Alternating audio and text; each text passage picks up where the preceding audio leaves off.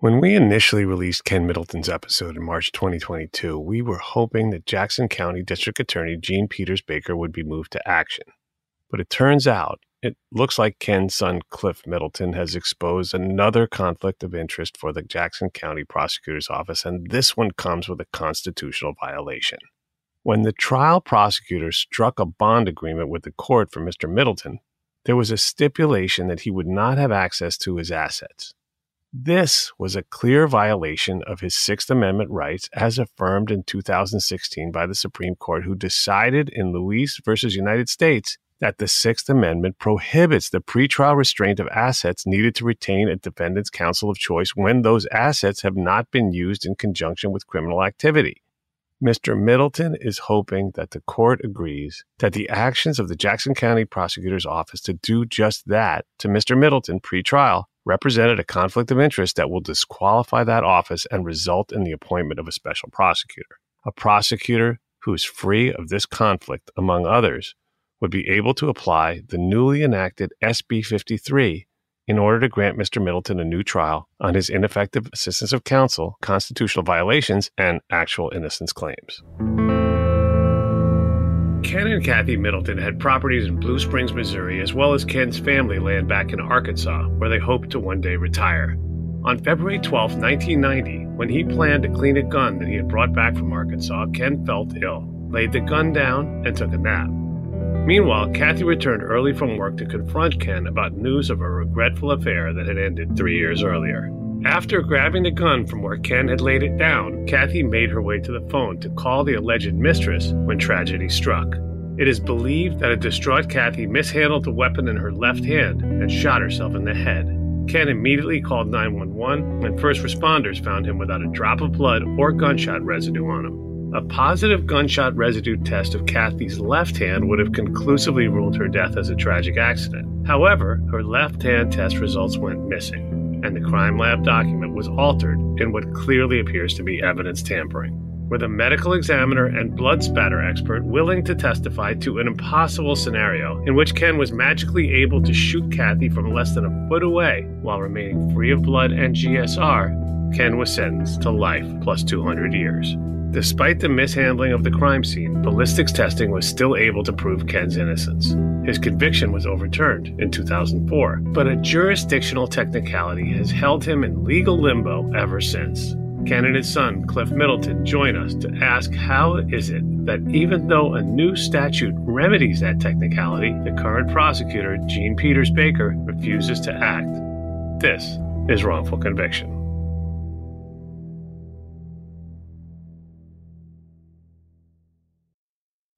Hey, everybody, welcome to Across Generations, where the voices of Black women unite in powerful conversations. I'm your host, Tiffany Cross. Tiffany Cross. I want you all to join me and be a part of sisterhood, friendship, wisdom, and laughter. In every episode, we gather a seasoned elder.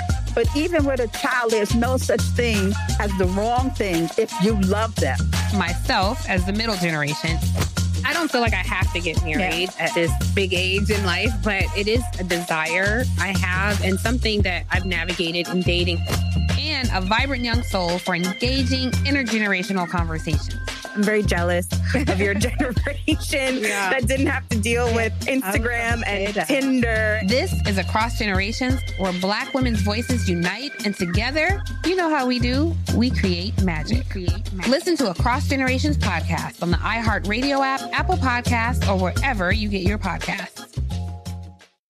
The Therapy for Black Girls podcast is an N double A C P and Webby Award-winning podcast dedicated to all things mental health, personal development, and all of the small decisions we can make to become the best possible versions of ourselves. Here, we have the conversations that help Black women decipher how their past inform who they are today and use that information to decide who they want to be moving forward. We chat about things like how to establish routines that center self-care, what burnout looks and feels like, and defining what aspects of our lives are making us happy and what parts are holding us back.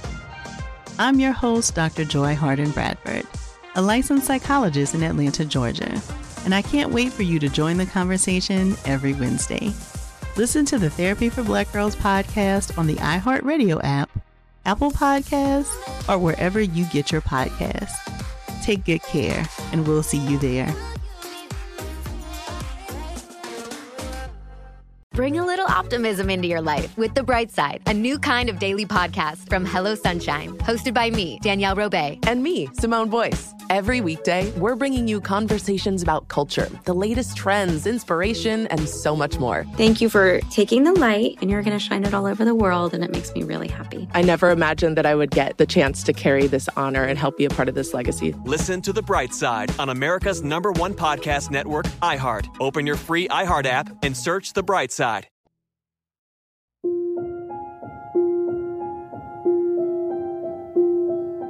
Welcome back to Wrongful Conviction. I'm your host, Jason Flom. You know, each week I have a pretty good idea of how I'm going to start the show. You know, usually there's one main focus, one main problem that we can talk about in any particular case. But this time, I don't even know where to start.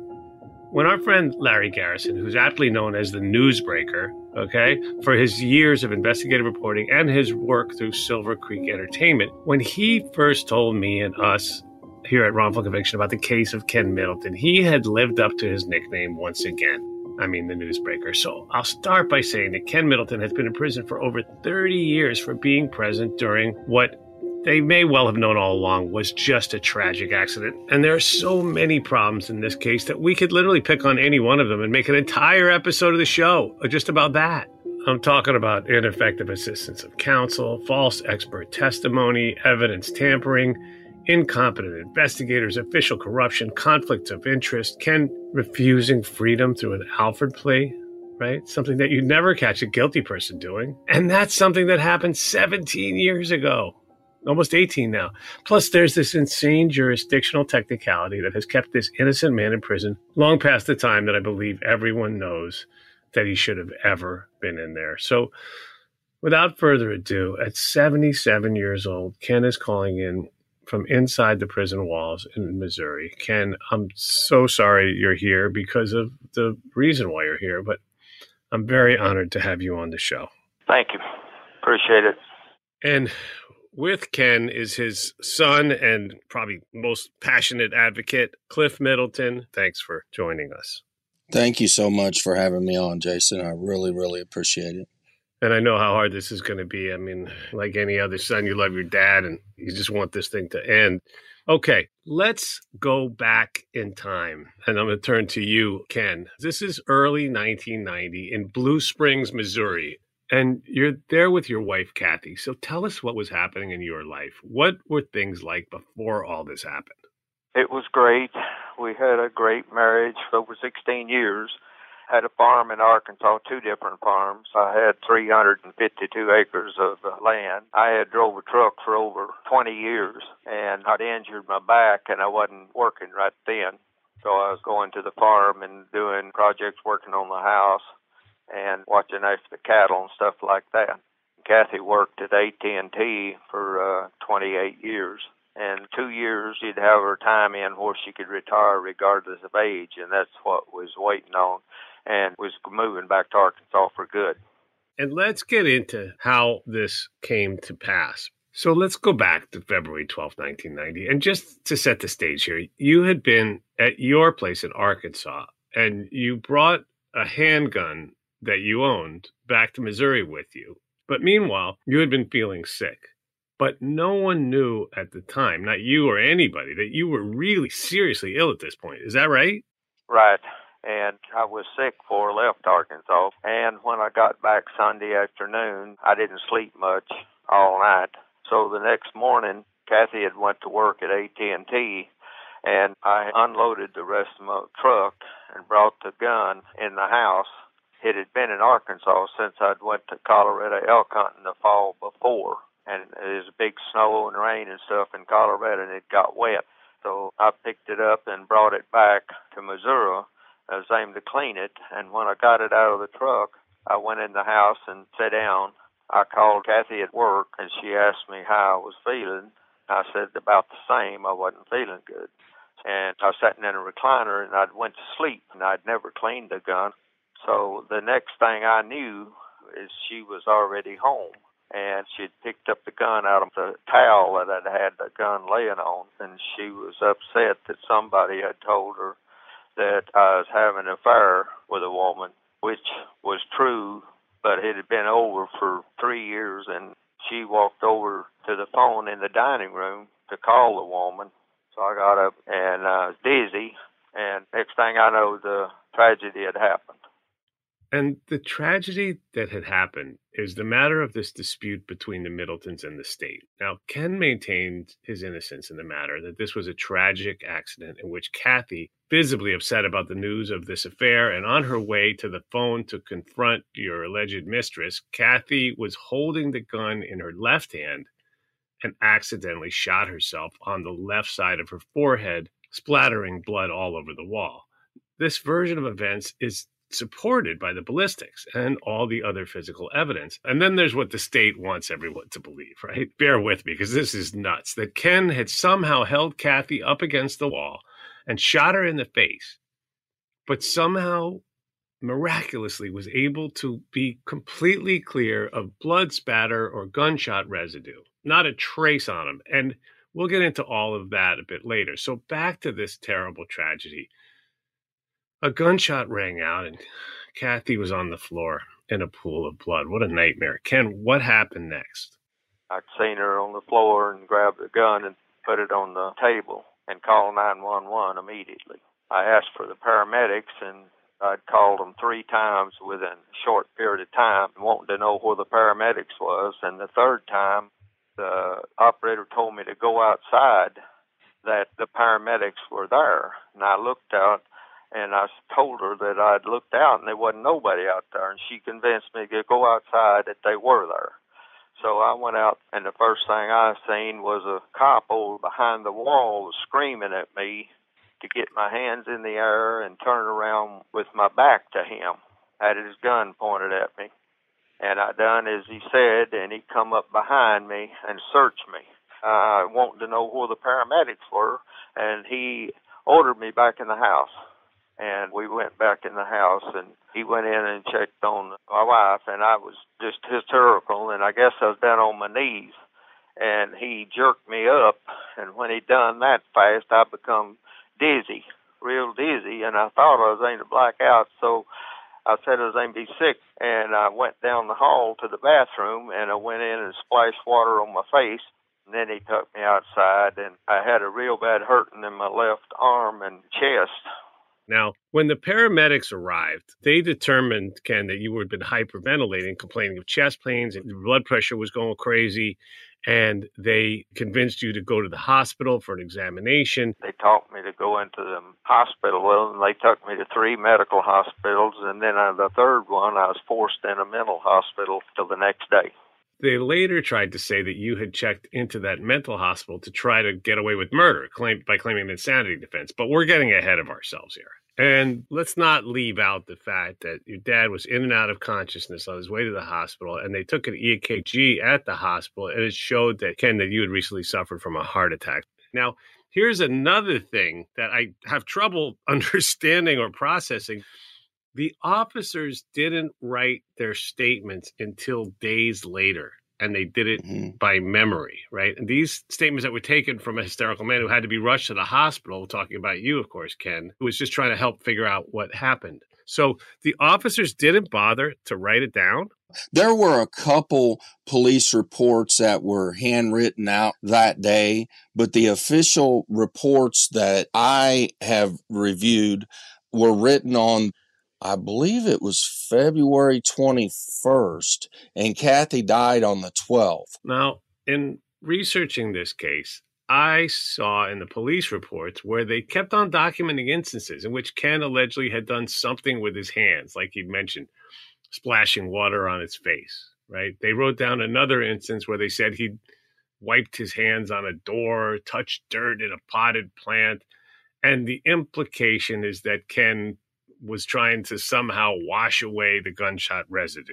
There's a picture the Independence News Examiner paper took of my father out there on the front stoop, leaning over that potter plant, sobbing, and the two paramedics are consoling him. It's it's very obvious that he was in a state of shock and hysteria. First of all, you already claimed he was washing his hands when he splashed water on his face. It's crazy to think that somebody's trying to wash their hands in the dirt. Unless you've been involved in something like this, how would you even know what a gunshot residue test is? Especially in nineteen ninety, Jason, maybe today with crime shows and things, but he didn't know what they were testing him for. They took my shirt, undershirt, and clothes and shoes and all, and they did test it, and it come back negative, no blood or nothing on my long sleeve shirt. And that picture in the front of the house when I was over the stoop shows the long sleeve shirt down to my wrist.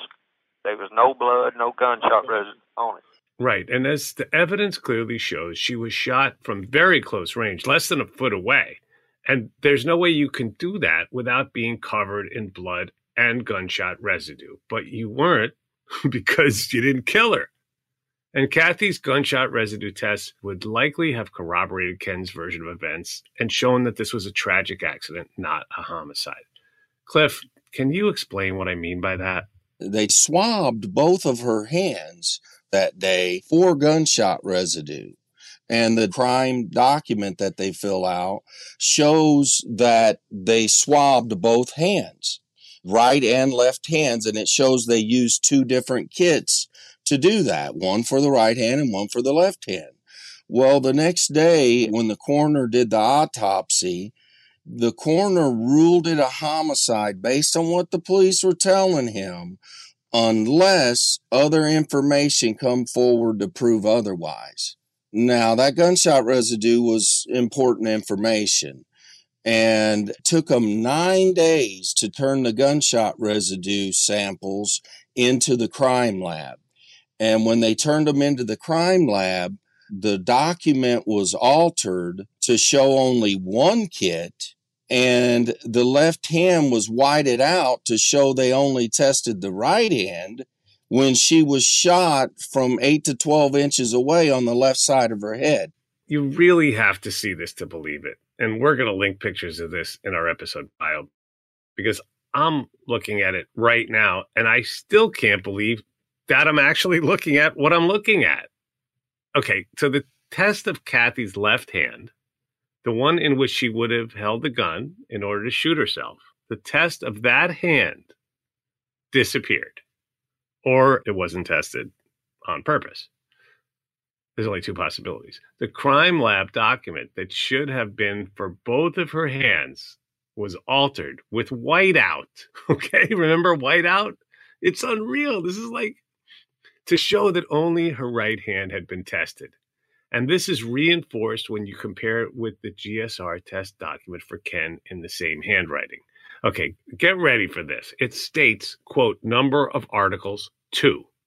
G S R test kits for right and left hands, end quote. But then on Kathy's G S R test document, in the same exact handwriting, it says, quote, number of articles, and whatever was there is whited out, right? Just whited out.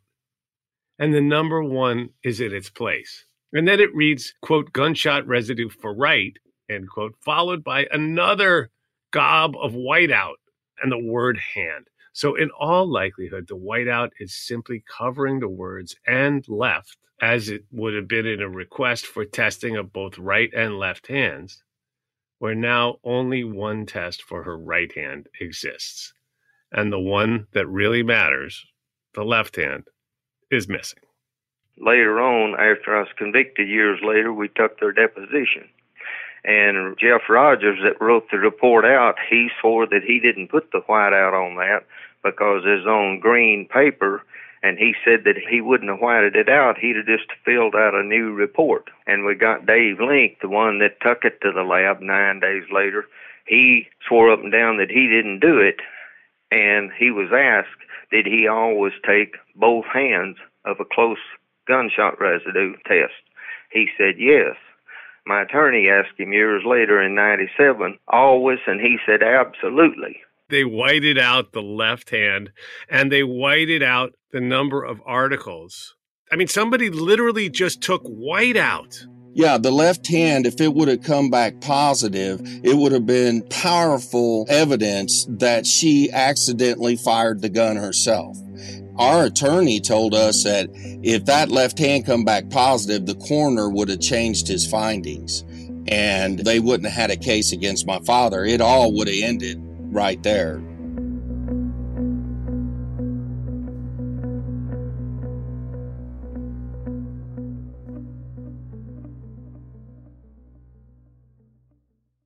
This episode is underwritten by A I G, a leading global insurance company. A I G is committed to corporate social responsibility and is making a positive difference in the lives of its employees and in the communities where we work and live. In light of the compelling need for pro bono legal assistance and in recognition of A I G's commitment to criminal and social justice reform, the A I G Pro Bono program provides free legal services and other support to underrepresented communities and individuals.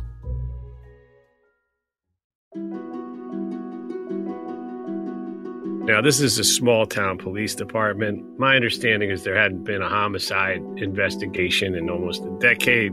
These people were not up to the task, and they started making mistakes more or less as soon as they walked into the house. Yes, Jason, like so many other cases, I believe the police immediately focused on my father and had tunnel vision as they began to investigate this case. I'll start with the fact that they took photos that day of the alleged crime scene, and the photos allegedly did not come out. And after Kathy's body was removed, they went back and restaged the crime scene and took new photos. By the time they done this, my stepmother had already been taken out of the house, and the fire department had actually been called in to cut sheetrock out of the wall with uh, blood spatter and things. And so the new pictures they took, the sheetrock was already cut out, and they had drawn a diagram of the dining room where this happened, and the diagram didn't match the pictures. They had moved the dining room table all the way up against the wall to make it appear that there was a bigger area there when she was shot. Right, to make room for this alleged struggle that never even happened when she went to use the phone. In every picture they took of this small dining room, they missed that phone, Jason, by a quarter of an inch. Another mistake that was made that day at the crime scene, according to the police reports, they unclothed my stepmother naked right there on the dining room floor and folded her clothes up and put them in bags and transported her to the morgue naked. For them to unclothe her and alter any evidence that could have been gathered from that, now that goes against every protocol of any police department anywhere. Best I remember, the medical examiner said she come in fully clothed.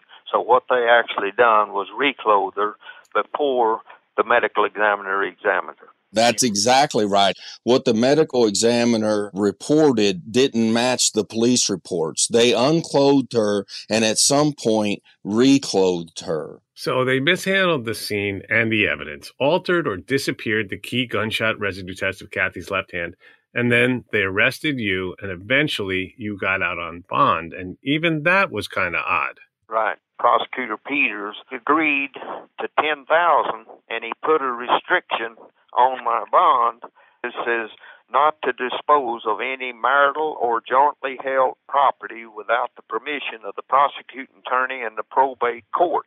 You got the state of Missouri coming after you with unlimited resources, and your life and liberty is on the line. My dad should have had access to every dime he had to save his life. Right, and this also gets us to a crazy part of this whole story. So while you're facing Prosecutor Patrick Peters in this criminal trial against you, there's also a wrongful death civil suit filed against you by Kathy's sisters. And get this, Prosecutor Peters' father is part of the law firm behind that civil suit, so stands to benefit from the outcome. And of course, you didn't even know that at the time. They had concealed it, and and they had said that he had convinced them that he would convict me and the law firm would help keep me in prison.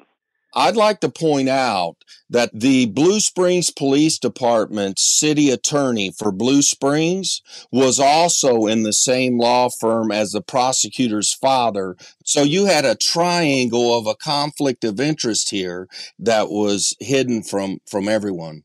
Every time we do an episode, I always think I've heard it all. I could say even after doing two hundred fifty episodes of this show, I've never heard of that. The prosecutor refers the family of the woman who died to his own father's law firm.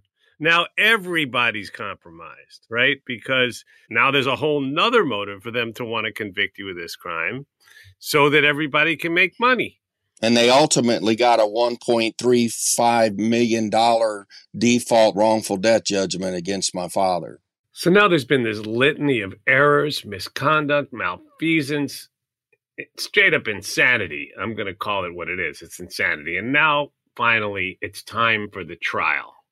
It's February nineteen ninety-one, a year after the incident. Basically, the crux of the state's case against my dad was that he held her up against the wall and shot her from a foot away from her face. The prosecutor put on his so-called experts saying that she was two inches away from the wall and that I had my arm across her chest and held her up against the wall and shot her. And blood experts admitted that he had a week's training and he's self-taught. He had taken a forty-hour course on blood spatter evidence. That's all the training that their expert had. These quote-unquote experts have a forty-hour training course that doesn't actually teach you anything except how to act like you know what you're talking about in court pretty much, right? But he didn't tell that there was no gunshot residue on my hands or long-sleeve shirt or blood or nothing else on my long-sleeve shirt. And they said he put a boot print on the wall, which was false. It had been there weeks prior. And in order for that boot print to get there, his leg would have had to have bent backwards at the knee and hyperextended in order to put that boot print there. Right. You have this boot print that was physically impossible to have been made in this scenario. But you know what? None of it freaking matters. Why? They could have produced any other made-up nonsense to try to support their theory. But without Ken being covered in blood and G S R, it's all pure drivel. Blood and G S R has to be present for us to even entertain these bullshit footprints, not to mention the analysis from Bob Tressel, the renowned forensic crime investigator, that further clarifies just how bogus the state's theory was. We'll get into all of that a bit later. But unfortunately, Ken didn't benefit from Bob Tressel's testimony or any of this being pointed out at the original trial. Ken's attorney, Bob Duncan, couldn't be bothered to do an investigation, not even a thorough examination of the gun. Cliff, what else did the state present? They also put on evidence that the gun would take ten pounds of pressure, I believe it was, without the hammer pulled, three and a half pounds with the hammer pulled. Well, the gun needed to be examined in the exact state it was found in, and it wasn't. They had dismantled it and put it back together before testing it. So if there was any problems with the gun, they fixed it when they put it back together. Bob Duncan was asleep at the wheel, if you will, and had none of the physical evidence examined by an expert and hadn't interviewed any witnesses. He was totally unprepared for the case to even go to trial. Did I hear this correctly, that he didn't even make an opening statement? He reserved one, and he forgot to give it. I couldn't get him to do nothing. They didn't see nothing about the gunshot residue, not one word of them whiting that document out. They never seen it. Without a proper defense, you're at their mercy. Years later, in ninety-five and ninety-six, he gave me uh, three affidavits of what he had failed to do. This is my trial attorney, Robert Duncan. I did not have any physical evidence in the case examined by a forensic expert other than to speak to a gun expert about the gun, but I did not have him examine the gun.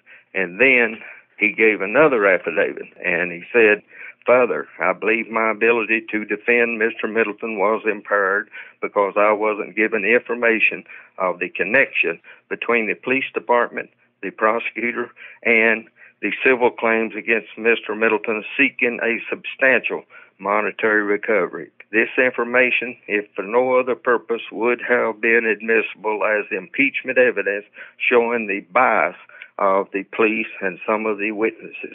So Kathy's sister, Mildred Anderson, gave false testimony for the prosecution to show motive that Ken had secret assets in Arkansas that no one in the family was aware of. And we know this is just another lie because Mildred Anderson later said she admitted that she and the rest of the family actually did know about all of the assets before Kathy's death, which is a clear-cut example of perjury. Which, in Missouri, in a murder case, that's a Class A felony. And Pat Peters colluded with her because Peters put it in the question where it'd be simple for her.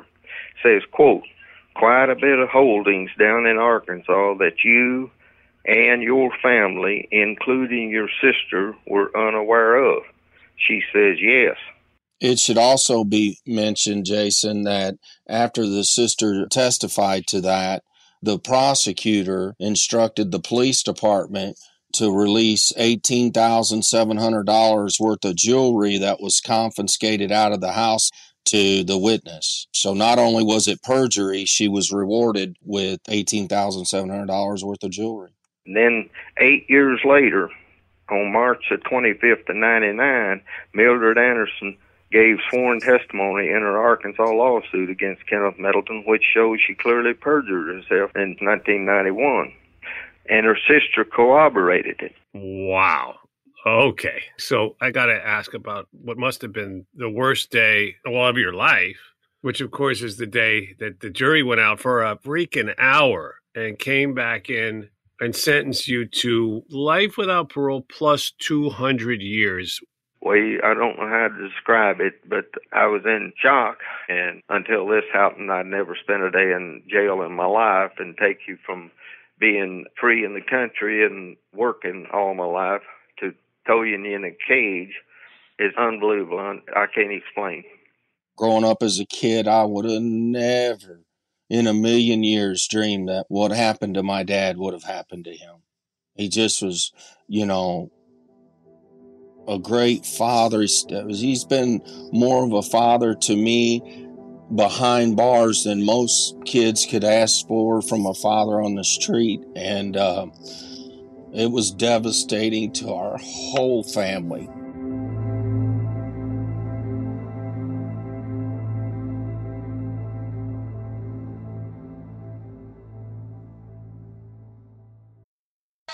Hey, everybody. Welcome to Across Generations, where the voices of Black women unite in powerful conversations.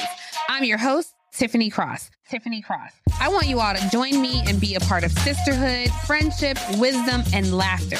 In every episode, we gather a seasoned elder. But even with a child, there's no such thing as the wrong thing if you love them. Myself, as the middle generation. I don't feel like I have to get married yeah. at this big age in life, but it is a desire I have and something that I've navigated in dating. And a vibrant young soul for engaging intergenerational conversations. I'm very jealous of your generation yeah. that didn't have to deal with Instagram and that. Tinder. This is Across Generations, where Black women's voices unite, and together, you know how we do, we create magic. We create magic. Listen to Across Generations podcast on the iHeartRadio app, Apple Podcasts, or wherever you get your podcasts.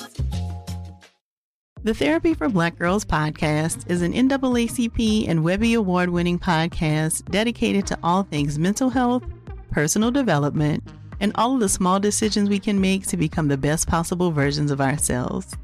Here, we have the conversations that help Black women decipher how their past inform who they are today and use that information to decide who they want to be moving forward. We chat about things like how to establish routines that center self-care, what burnout looks and feels like, and defining what aspects of our lives are making us happy and what parts are holding us back. I'm your host, Doctor Joy Harden Bradford, a licensed psychologist in Atlanta, Georgia, and I can't wait for you to join the conversation every Wednesday. Listen to the Therapy for Black Girls podcast on the iHeartRadio app, Apple Podcasts, or wherever you get your podcasts. Take good care, and we'll see you there.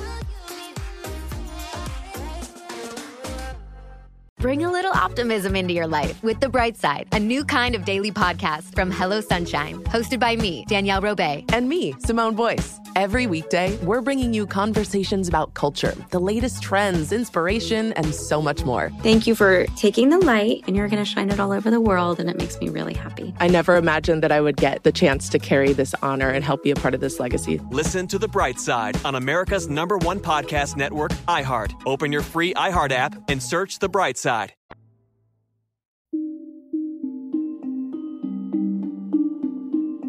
So now we move to the post-conviction, and there's still more insanity to come. So it's nineteen ninety-two, and your appellate attorney is a man named Gerald Handley, who was recommended by Bob Duncan. Well, that's not a good sign. And one of the first things we come to is the what's called the twenty-nine fifteen appeal. Cliff, can you explain that to us and get us started here? After trial, the first appeal that you have in the state of Missouri is your post-conviction twenty-nine fifteen. twenty-nine fifteen is an appeal that's filed back in front of the trial judge to evaluate your trial to make sure that you had a fair trial. That's where you bring your ineffective assistance of counsel issues if you have any. So you have ninety days to do that in Missouri, or you don't get that hearing on ineffective assistance of counsel. And that's right back in front of the very trial judge that just sat on your trial and convicted you. So you got a high burden to meet there, right? You got to prove that you had an unfair trial and your attorney didn't do his job. Our appellate attorney at that time had a ninety-day window to file an amended petition for dad and get all of his issues in the appeal. He never met with my dad, never went over any of the issues, which the law requires him to do. And at the last minute before the ninety days was up, and you could get no extensions, my dad gets a letter from his attorney telling him to sign this affidavit that all of his issues are in the amended petition, even though my dad had never seen the petition. And if you didn't sign that affidavit and have it with your amended petition when you filed it, you were out. You couldn't even get a twenty-nine fifteen hearing. So my dad had to sign it and at least hope that his attorney was going to put all of his issues in it. Well, we had to do a lot of finagling to get that affidavit to him before Monday.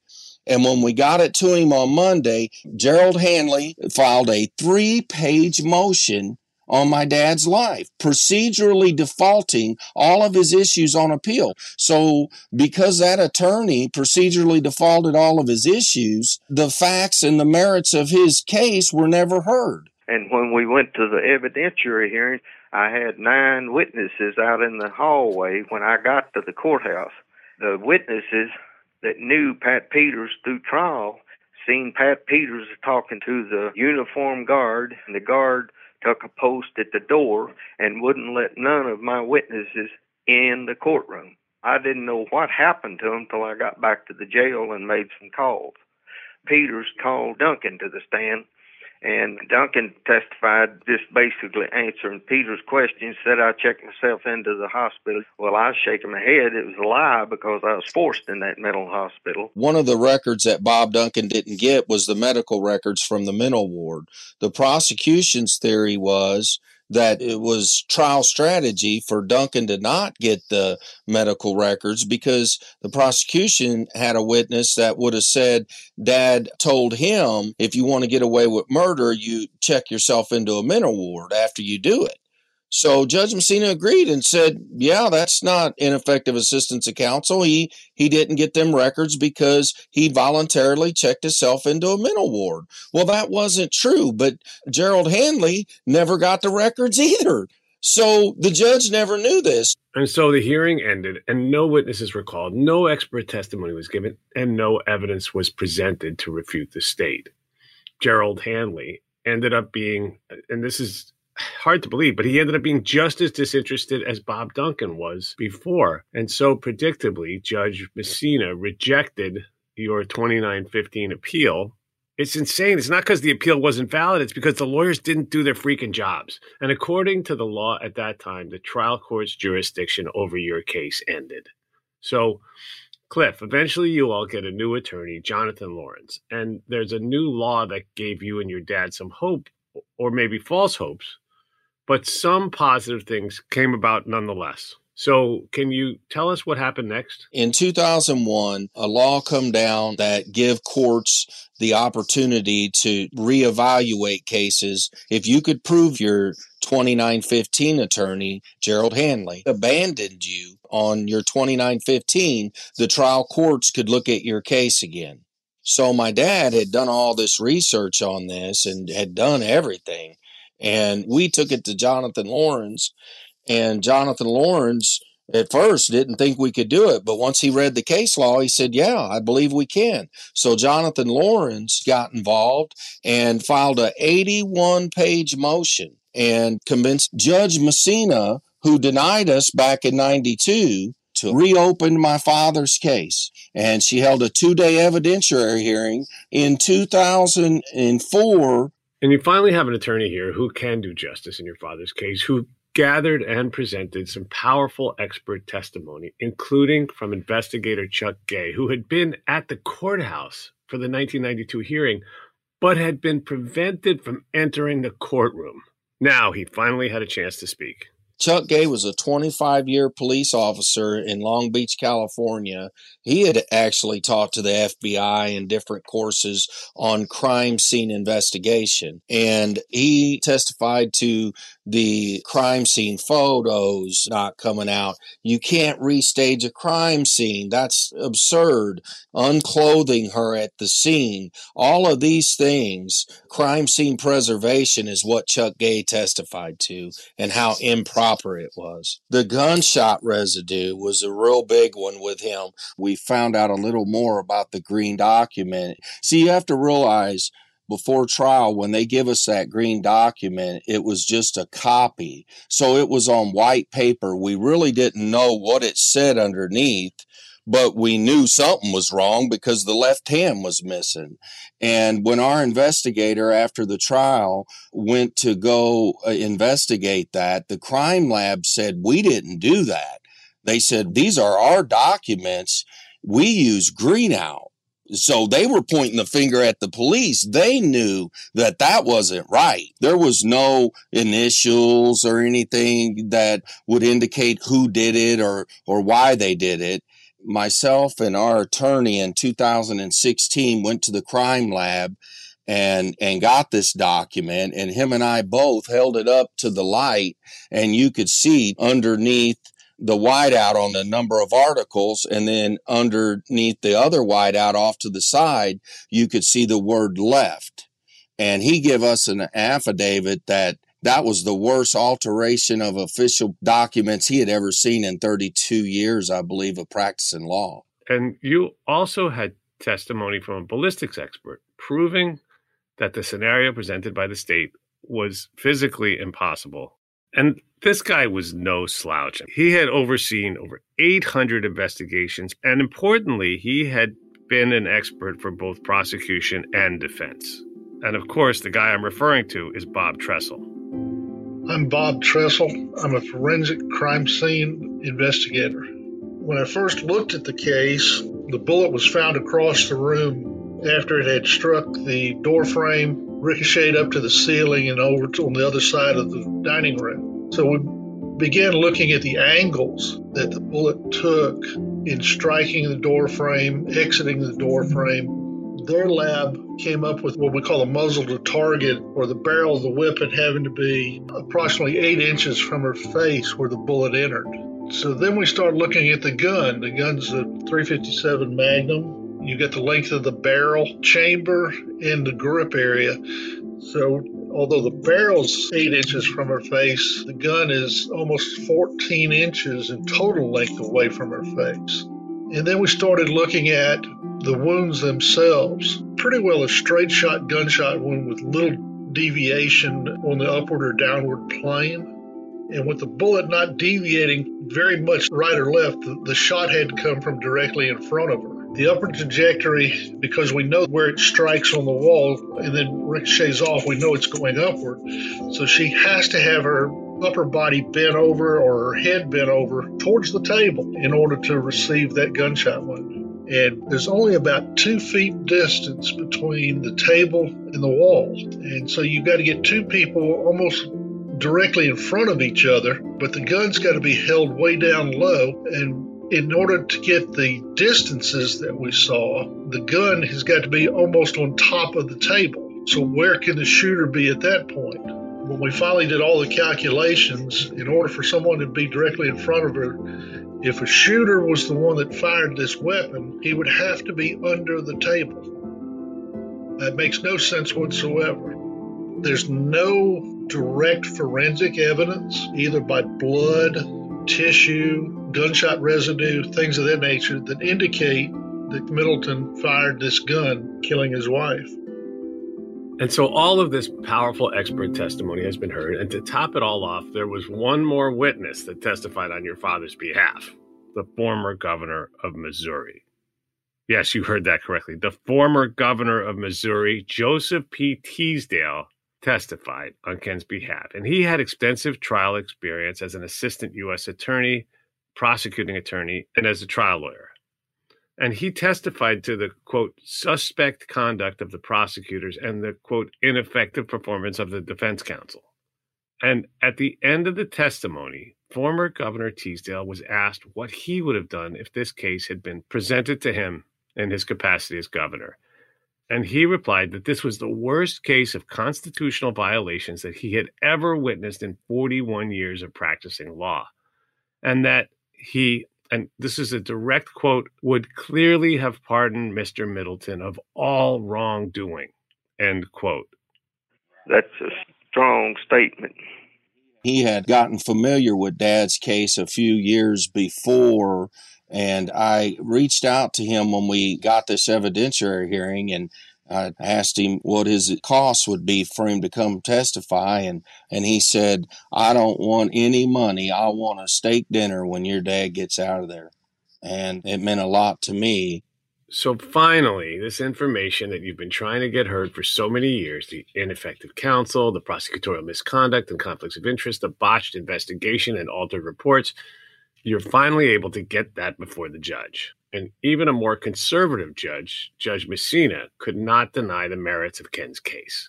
So this was all powerful evidence that the jury never heard. After all this evidence was put forward, Judge Messina took it under advisement and would not rule on the case for eleven more months. Two weeks after the hearing was over, the prosecutors come to my dad with an Alford plea. If he would plead to an Alford plea and plead guilty to second degree, he could walk out of prison a free man. But even though all of his appeals were exhausted and we were sitting in front of a very conservative judge, my father refused the Alford plea. For him to turn that down with all appeals exhausted, that speaks volumes to his innocence. And on May twenty-fifth, two thousand five, Judge Messina came back and vacated Ken's nineteen ninety-one conviction and granted him a new trial. So the same judge who denied him in nineteen ninety-two overturned his conviction. Judge Messina found eight different points of ineffective assistance of counsel on Bob Duncan. The man had three other capital murder cases overturned at the same time he was handling my dad's case. But just six days after this incredible news, you get a huge punch to the gut. What does the Jackson County Prosecutor's Office do? They appeal the decision.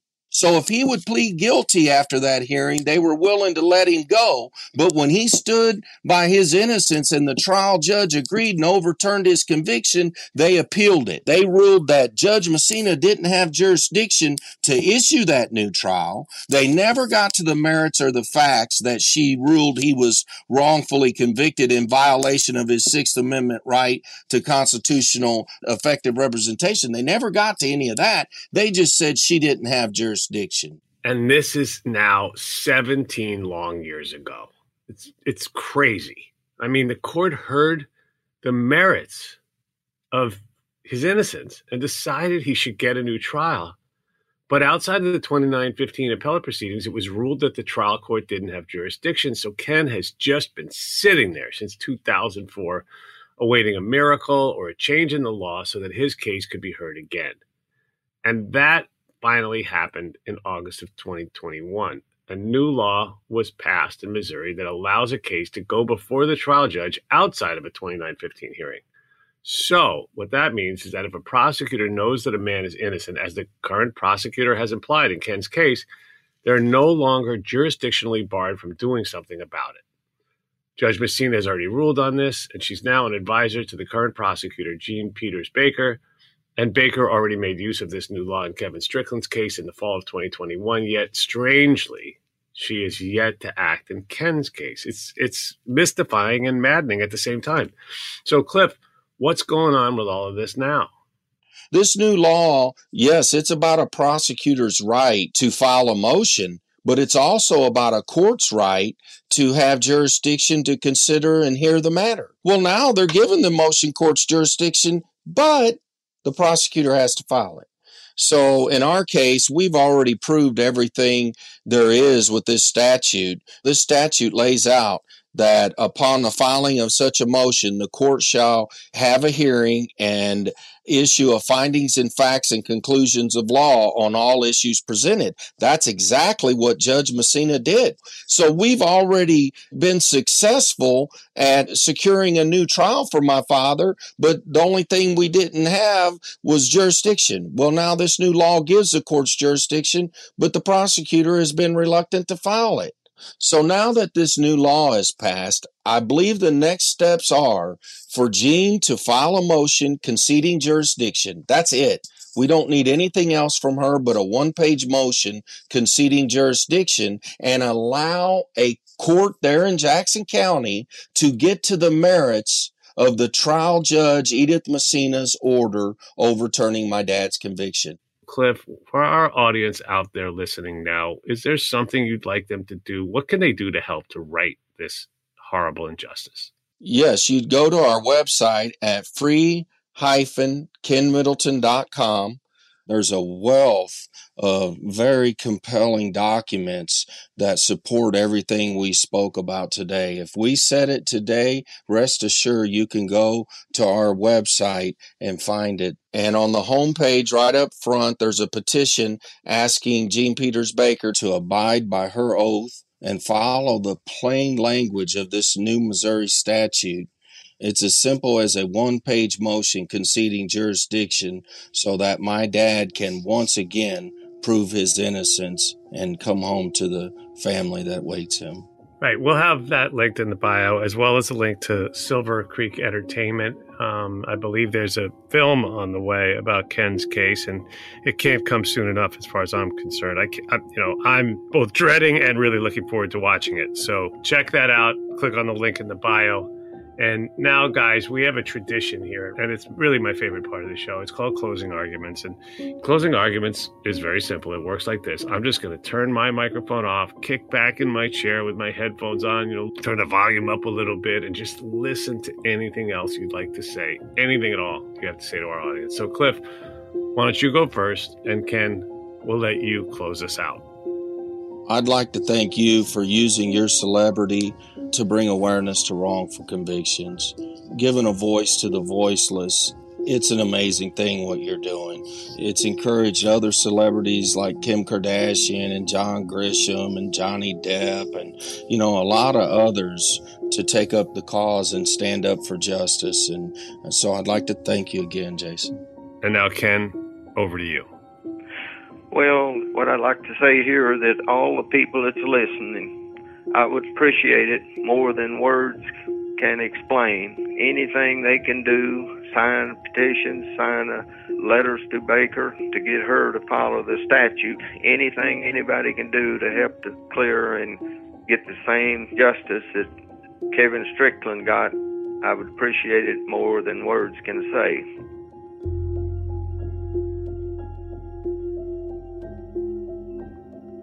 Thank you for listening to Wrongful Conviction. I'd like to thank our production team, Connor Hall, Justin Golden, Jeff Clyburn, and Kevin Wardis, with research by Lila Robinson. The music in this production was supplied by three-time Oscar-nominated composer Jay Ralph. Be sure to follow us on Instagram at Wrongful Conviction, on Facebook at Wrongful Conviction Podcast, and on Twitter at Wrong Conviction, as well as at Lava for Good on all three platforms. You can also follow me on both TikTok and Instagram at It's Jason Flom. Wrongful Conviction is a production of Lava for Good Podcast in association with Signal Company Number One.